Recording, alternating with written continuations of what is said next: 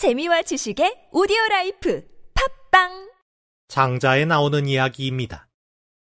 장자가 길을 가다가 물이 말라버린 연못을 지나게 되었습니다.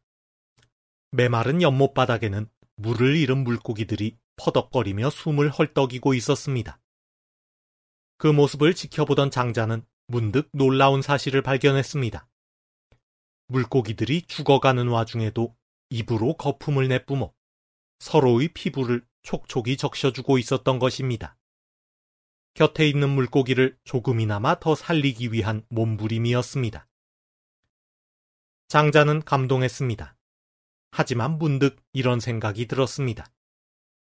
메마른 연못 바닥에서 살아남기 위해 서로 돕는 물고기들의 모습이 감동적이긴 하지만 차라리 깊은 물 속에서 서로의 존재를 잊고 각자 자유롭게 헤엄치던 그때가 더 좋았을 것이라는 생각이었습니다. 장자 대종사편에 나오는 이야기입니다.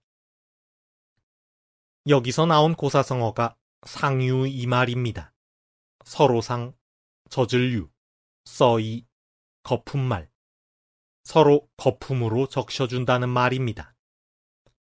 상유 이 말은 어려운 상황에서 작은 힘이나마 보태어 남을 돕는 행동을 비유하는 말입니다.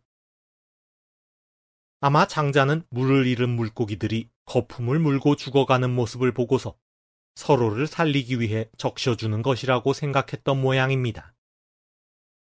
그렇지만 장자는 다른 물고기의 존재를 잊고 혼자서 마음껏 헤엄치는 물고기가 더 행복할 것이라고 했습니다.